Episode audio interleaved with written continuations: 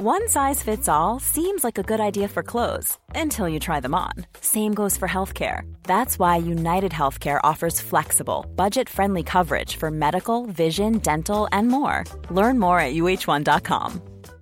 Everyone knows therapy is great for solving problems, but getting therapy has its own problems too, like finding the right therapist, fitting into their schedule, and of course, the cost. Well, BetterHelp can solve those problems. It's totally online and built around your schedule. It's surprisingly affordable too. Connect with a credentialed therapist by phone, video, or online chat, all from the comfort of your home. Visit betterhelp.com to learn more and save 10% on your first month. That's BetterHelp H E L P. Hiring for your small business? If you're not looking for professionals on LinkedIn, you're looking in the wrong place. That's like looking for your car keys in a fish tank. LinkedIn helps you hire professionals you can't find anywhere else, even those who aren't actively searching for a new job but might be open to the perfect role. In a given month, over 70% of LinkedIn users don't even visit other leading job sites. So start looking in the right place. With LinkedIn, you can hire professionals like a professional. Post your free job on linkedin.com slash people today.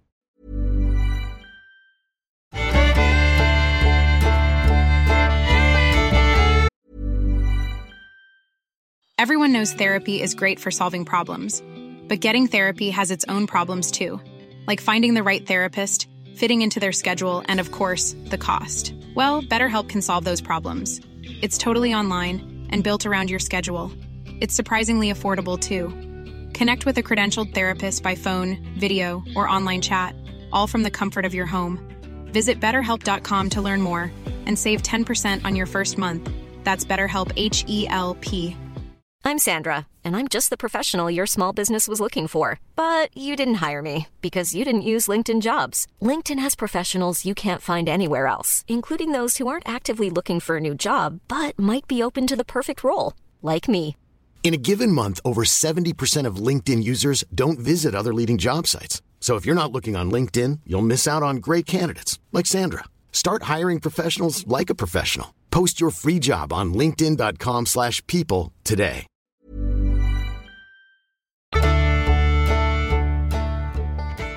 I've always been a pragmatic man.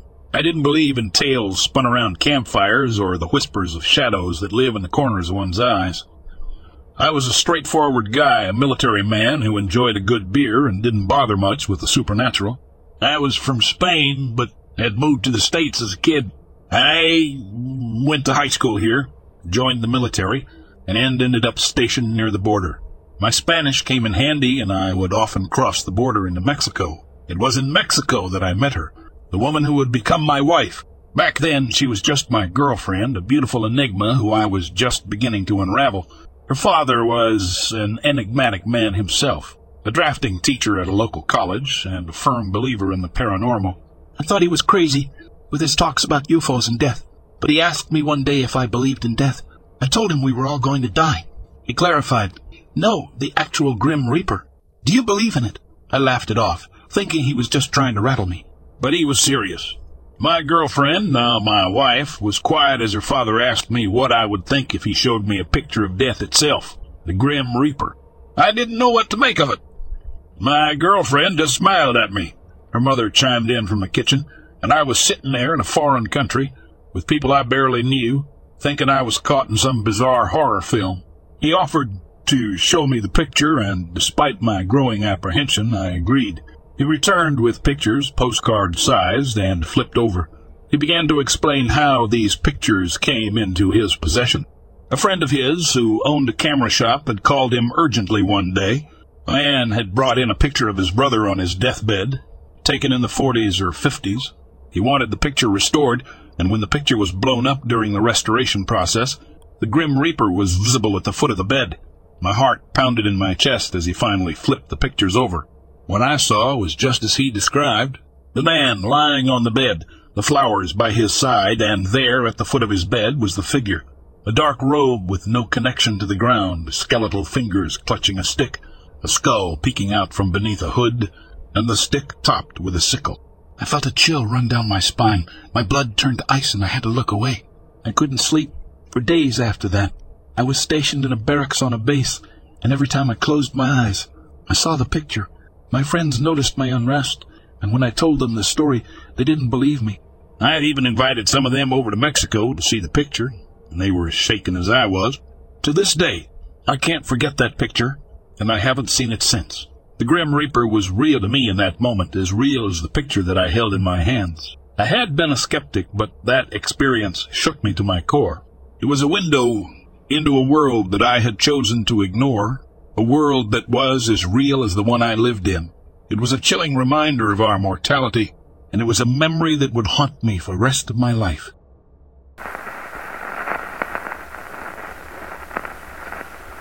As a member of the elite special forces team, I found myself at the forefront of a crisis that shook the very foundations of global security. When a ruthless terrorist organization infiltrated the world's defense systems, chaos and fear spread like wildfire. The world stood on the brink of disaster, and it was up to us to prevent the unthinkable from becoming reality. Our team, a group of highly skilled and dedicated operatives, was hastily assembled to counter the cyber attacks and dismantle the terrorists' headquarters. It was a mission like no other, one that demanded quick thinking, precision, and nerves of steel. As we gathered in the command center, the gravity of the situation weighed heavily on our shoulders. The initial attack vectors were traced to multiple locations around the world, signaling that this was a coordinated and sophisticated operation. Our mission would take us on a globe, trotting adventure, chasing shadows and confronting deadly adversaries at every turn. Our first destination was a high-tech data center in the heart of Silicon Valley. The terrorists had manipulated its defenses, turning it into a deadly fortress. As we breached the facility, we faced off against a group of highly skilled hackers who were fiercely determined to protect their secrets. Through a relentless series of intense battles, we emerged victorious. But it was just the beginning. Our journey took us to the bustling streets of Shanghai, where we encountered elite mercenaries armed with cutting-edge technology. They seemed to anticipate our every move, making it clear that this enemy was unlike any we had faced before. Next, we traveled to the ancient city of Istanbul, where we infiltrated an underground network of cybercriminals who were aiding the terrorist organization. The labyrinthine alleys and hidden passages tested our wits as we engaged in a high-stakes game of cat and mouse. With each victory, we gained valuable intel, piecing together the puzzle that would lead us to the terrorists' main stronghold. We discovered their ultimate goal, to cripple the world's defenses, allowing them to unleash devastation on a global scale. The final showdown awaited us in a remote fortress hidden deep within the rugged mountains of Afghanistan. The terrorists' leader, a brilliant mastermind, was the puppeteer behind the entire operation. As we stormed the fortress, we faced a gauntlet of traps, guards, and advanced weaponry. The climactic battle was a symphony of chaos and precision. Our team worked in perfect harmony, each member contributing their unique skills to dismantle the enemy's last line of defense. We confronted the terrorists' leader, engaging in a fierce hand-to-hand combat that pushed us to our physical and mental limits. In the end, we emerged victorious, capturing the mastermind behind the global cyber attacks. Our mission had succeeded, and the world's defenses were safe once more. But the scars of the battle would forever mark us, a reminder of the price we paid to protect the world from those who sought to sow destruction and fear. As we returned to our base, we knew that the fight against terrorism was far from over. Our globe-trotting adventure had been just one chapter in an ongoing battle against those who would threaten the safety and security of the world. But with unyielding determination and an unwavering commitment to our mission, we stood ready to face whatever challenges lay ahead, for we were the elite Special Forces team, and we would never falter in our duty to protect and defend.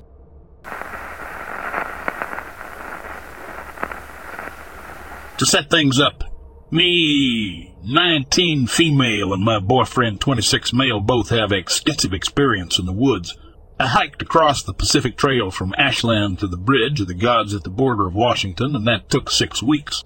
I've always enjoyed the outdoors, and I've never felt unsafe even when getting close to wildlife, such as bears. My boyfriend grew up in a rural area surrounded by farmland, so he's also comfortable with the outdoors we decided to go camping in a lake which is about 45 minutes away from Yakima, Washington, and this region of Washington has an abundance of Native American land, history, and native people, of course. Not sure if it's relevant, but I thought I'd add it.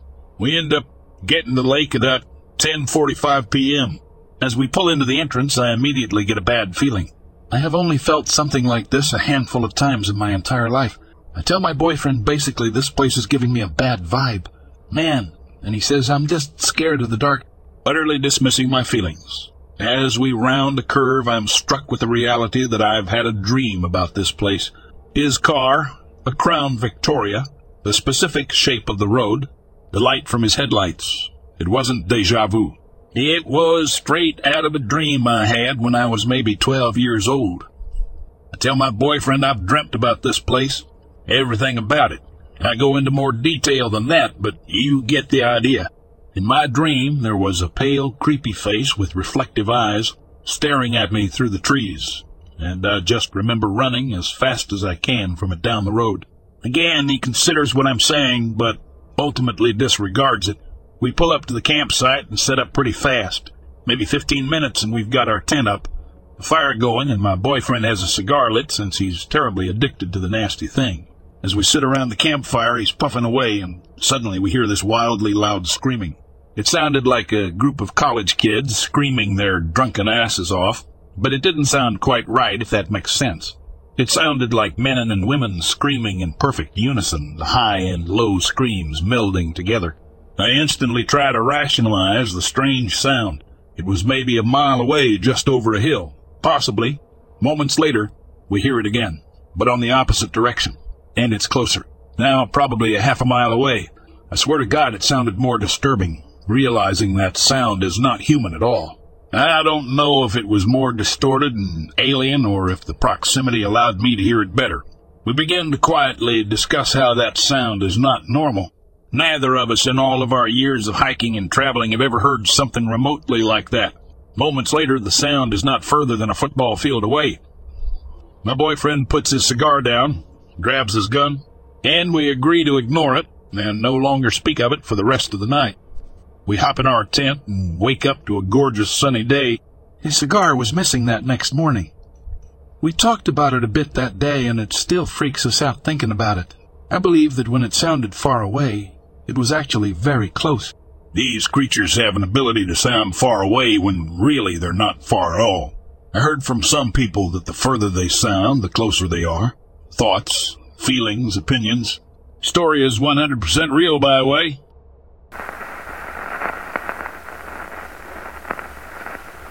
My friends and I like to go camping when there is a lot of snow out because it's just different and really isn't too bad. As long as you know how to pack for snow and properly layer. Another reason we really like to go then is because there is so few people and we like to shoot guns and the less people there, the less complications that go with that. With that, ill explain what happened. Myself and two of my friends, we will just refer to them as Chris and Dean, went out to find a spot to park our vehicles and hike out a bit in the snow to find a spot to camp up on a mountain that was just past the southern part of Rimrock Lake, past the airport a bit.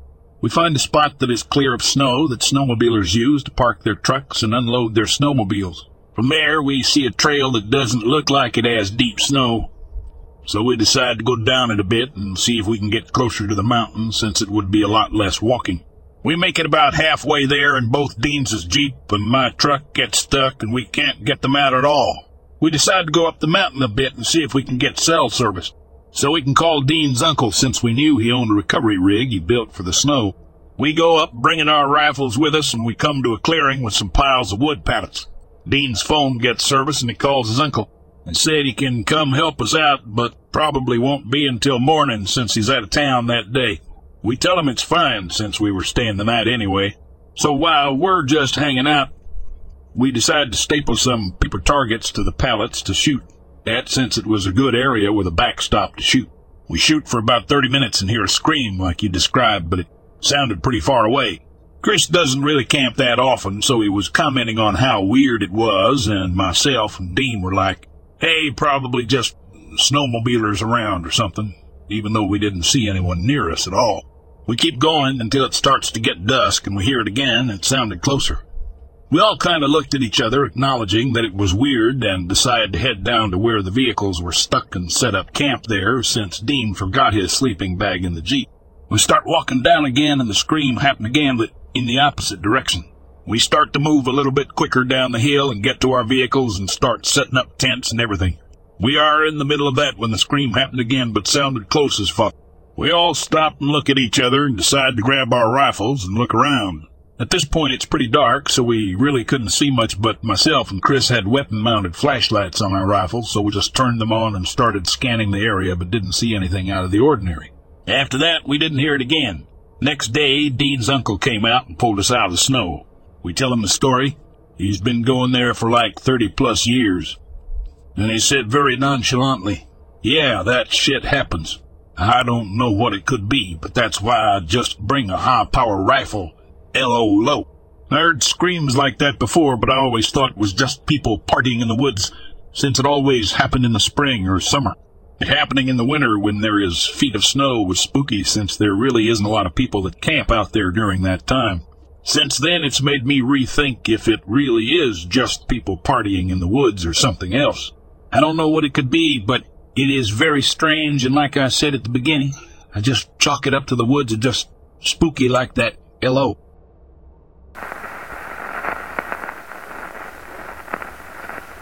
I live in a very small town in Kansas, and last night I woke up to every dog in the town barking. Then all of a sudden something started making a noise like I've never heard before, and all the dogs got quiet. This thing sounded like it was three or four blocks away, and then within a second it sounded like it was in my backyard. I could hear it moving outside my house, then it would sound like it was blocks away again. And it just kept repeating the howl it was making. It kept doing this for about 15 minutes.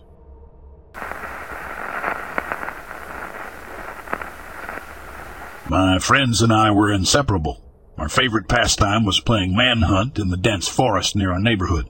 The thrill of chasing each other through the woods and the adrenaline rush of trying not to be caught kept us entertained for hours on end. One summer evening, we had split up in teams and the game was in full swing.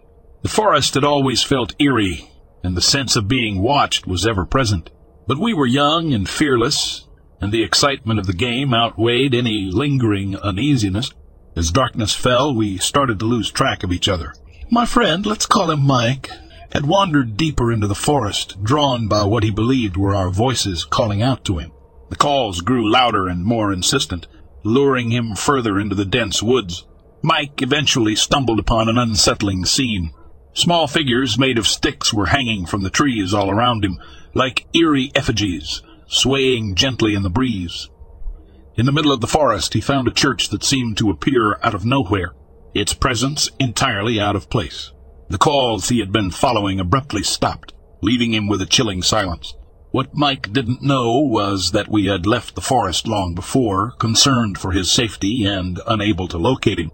The voices he had heard were not ours, and he couldn't shake the feeling that something sinister had been trying to lure him deeper into the woods. Terrified, Mike raced back towards the edge of the forest, desperate to escape the haunting scene he had just witnessed. When he finally emerged, breathless and shaken, we were waiting for him. As he recounted his experience, we couldn't help but feel a shiver run down our spines. To this day, we don't know how much of Mike's story was true or whether his imagination had gotten the better of him, but one thing was certain. The forest had always been a place where we felt uneasy. We had come across broken bottles, mysterious teepees, and signs of demonic activity, likely the work of mischievous teenagers with a can of spray paint. But after that night, we couldn't shake the feeling that something darker lurked within those woods.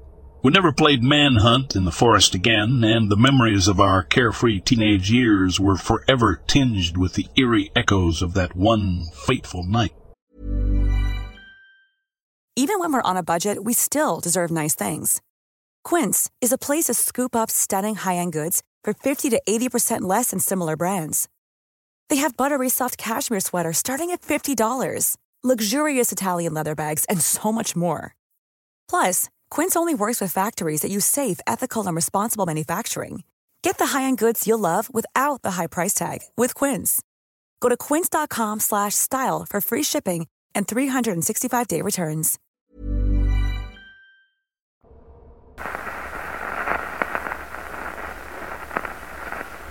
When I was around 10, I was walking along a track near the ocean with my parents. I ran ahead and heard a commotion in the tree above me. I looked up in time to see a possum's carcass drop at my feet. Its head was gone. I had spooked an eagle. I immediately looked back at my dad, thinking it was some practical joke he's pulled. When we were walking back, we saw a couple and warned them to watch out for flying headless possums. They must have thought we were crazy.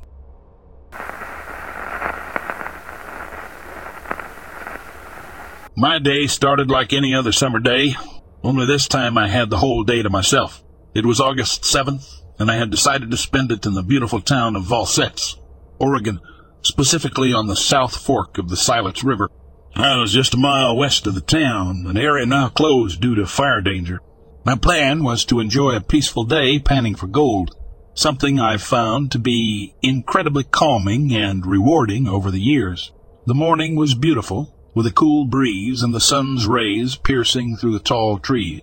After a while, I got lost in the peaceful rhythm of panning. Suddenly, a smell hit me. It was peculiar and strong, something I hadn't experienced before. It was a mixture of wet dog and something else I couldn't put my finger on. Lifting my gaze from the shimmering water, I saw it. Through the rim of my glasses, I could see a figure standing tall and motionless. I squinted, adjusting my glasses for a clearer view, and there it was, a creature that could only be described as a Bigfoot, staring right at me. It was about eight feet tall, covered in dark fur, its eyes holding an intelligent yet wild gaze. My heart pounded in my chest as a wave of fear washed over me. However, instead of screaming or running, I decided to talk softly to the creature, trying to show it I meant no harm. To my surprise, it tilted its head slightly as if listening, then turned around and walked away into the forest.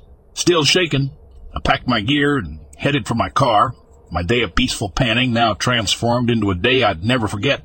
As I drove off, I glanced at the trees, and there it was, another one, silently standing and watching from the forest's edge.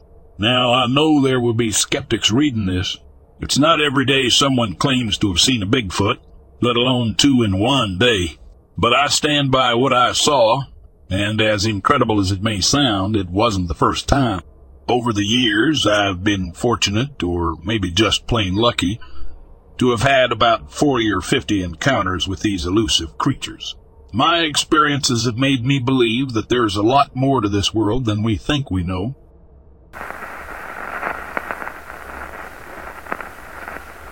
I was backpacking with my boyfriend in the mountains in Colorado. The area was fairly popular, a big parking lot with a few trails that split off into different directions. We had passed through a big valley and were making our way up through steep woods with lots of switchbacks. We were carrying good-sized packs and planned camp in an alpine meadow above. It was summer, good weather, good times.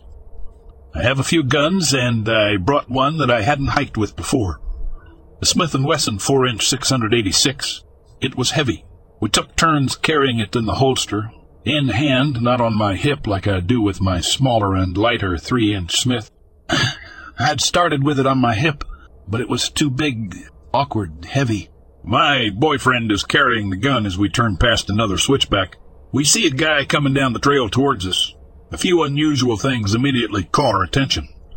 One, he didn't have a backpack or water or any gear at all.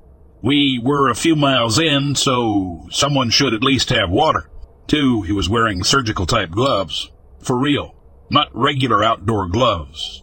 Not some newfangled hipster outdoor gloves from REI.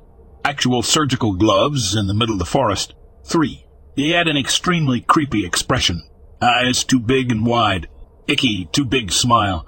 My boyfriend and I exchanged a few quick words before he reached us, getting mentally prepared. My boyfriend had the gun if we needed it and we stepped off the trail slightly so he wouldn't pass too close. He just smiled his creepy smile and went past. Because my boyfriend was carrying that heavy gun in his hand, still holstered, that dude knew we had a gun.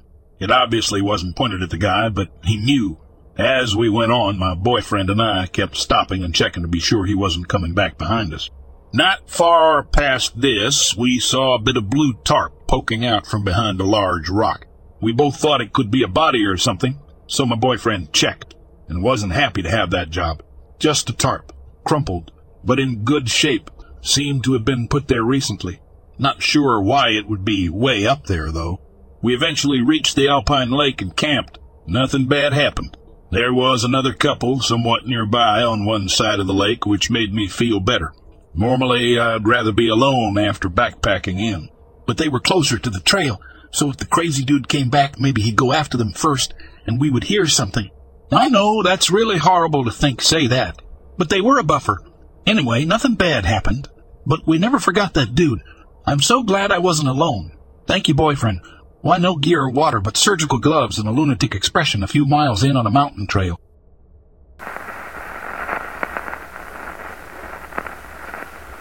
I was hiking a 1400 foot trail.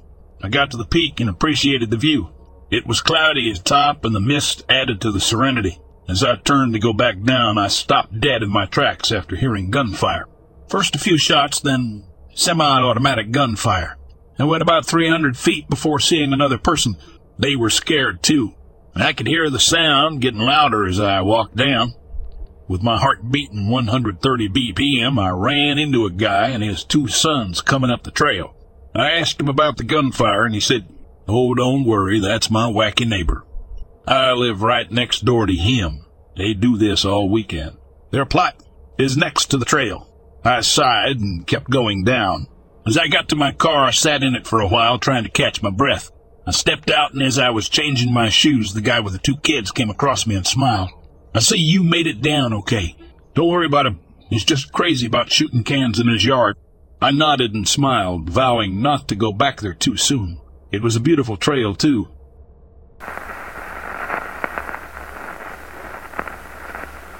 I was camped in the back country on a solo PCT trip in 2012.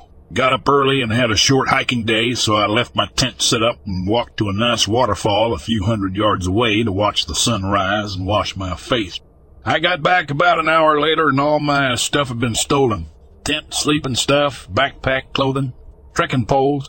I was several cross-country miles from any road, alone. All I had left was my phone and my bear canister, stored away from the camp. Natch, with a couple days worth of food and actually my stove, which was only in there because the canister was relatively empty, so I didn't have to keep it with the rest of my stuff. Definitely the most F up thing ever.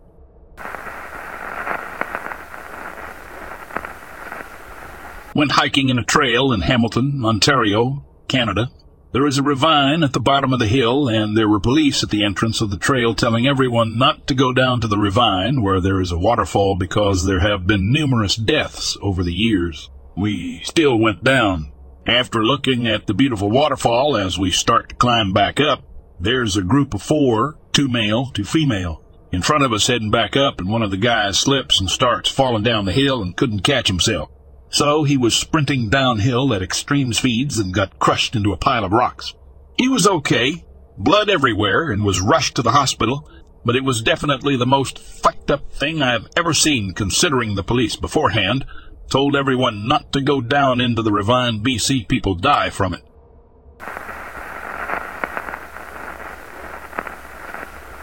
I was about 16, it was 2009 and I lived in a rural area in northern NSW, Australia. I used to bushwalk in the surrounding bushland with my dogs. I would often hike up to the ridgeline overlooking a neighboring valley, but I'd never ventured down as it was private property and there were a lot of dodgy people growing weed in the area and they could be fiercely protective of their crops. Anyway, I digress. It was coming on dusk in midwinter, and I had the sudden compulsion to venture down into the valley and explore the forest at its bottom. I found a cattle trail and followed it. There were heaps of hoof prints, and scattered among them, dozens of paw prints. Several minutes pass, and the fog is beginning to settle in. I enter a clearing, and there's clearly been some kind of disturbance. My heelers are going mad, racing about and sniffing wildly. Something in the middle of the clearing catches their attention, and I investigate. All the while the hair on the back of my neck is standing on end. Lo and behold, the grass-filled cow's stomach is lying in the mud. There are no signs of the rest of the cow, just the stomach. I made a swift exit and never went down that way again, but the wild dogs in the area did end up nearly killing one of my dogs about a year later when she intercepted a pack of them crossing through our bottom paddock. Our other dog we adopted from a neighboring farmer who claimed he had found her with her dead mother on the side of the road. He reckoned she had been a feral. Needless to say, an incredibly eerie experience and one I'll never forget.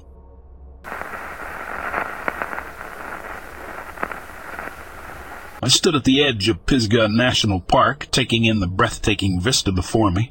Towering trees reached towards the sky, their lush green foliage forming a canopy that bathed the forest floor in dappled sunlight. The air carried a crisp freshness, blending the scents of pine and earth, while the chorus of birdsong serenaded my senses. It was in this tranquil wilderness that I found solace and purpose as a park ranger. My name is Jakey, a father to two wonderful children and an occasional gardener in my off-duty hours. The wilderness was my sanctuary, where I could reconnect with nature and provide a safe haven for visitors to enjoy the wonders of the park. One day, while tending to my gardening duties, I received an urgent call from the Forest Service. They informed me of a string of mysterious disappearances that had occurred within one of the park's campgrounds.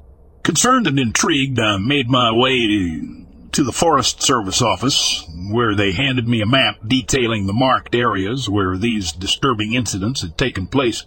As I studied the map, a memory stirred within me.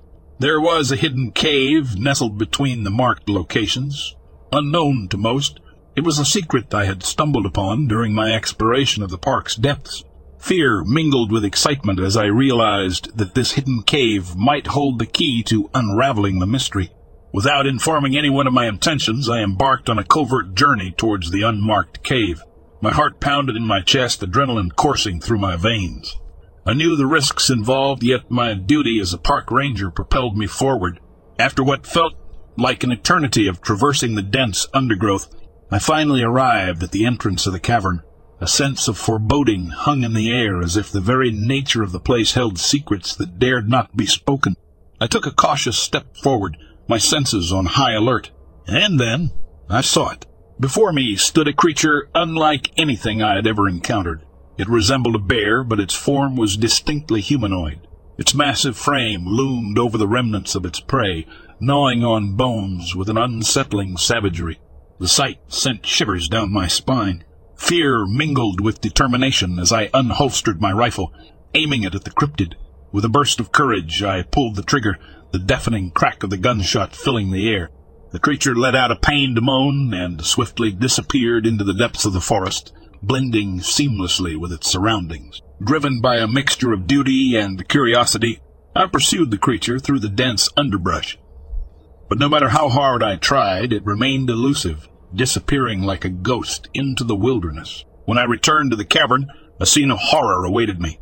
The lifeless bodies of fifteen missing campers lay strewn across the cold, rocky floor. A wave of sorrow washed over me, my heart heavy with the knowledge that I had not arrived in time to save them. I immediately contacted the police, informing them of the grisly discovery. They arrived swiftly, their expressions a mix of shock and disbelief. The weight of my responsibilities as a park ranger settled heavily upon my shoulders knowing that I had failed those whose lives had been tragically cut short.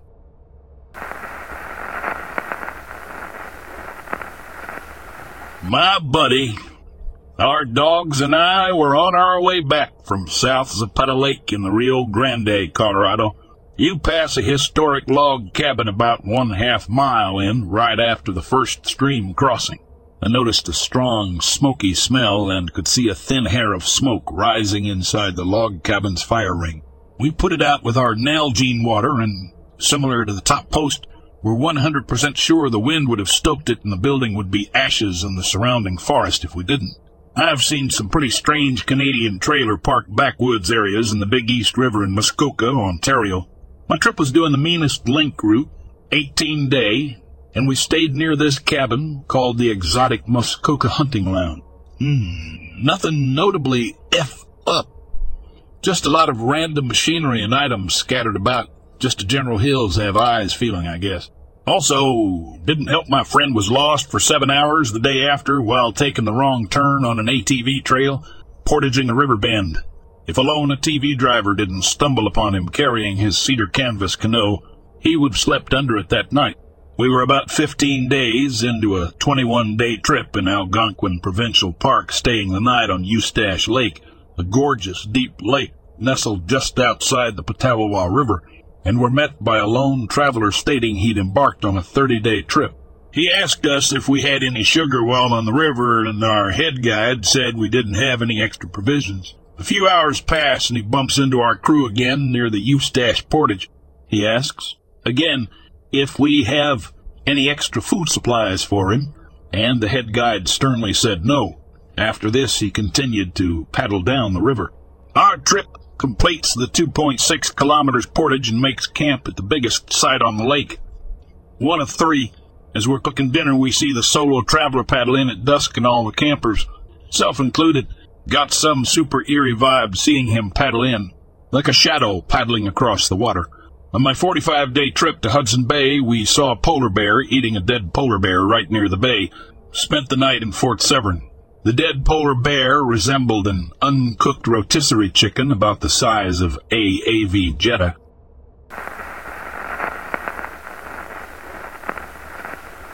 Once went camping in North Dakota. Had a large group of wild bison come by into our campsite, which apparently was common according to the ranger. What was uncommon, however, was the dead coyote hanging off the horn of one of the big males' horns.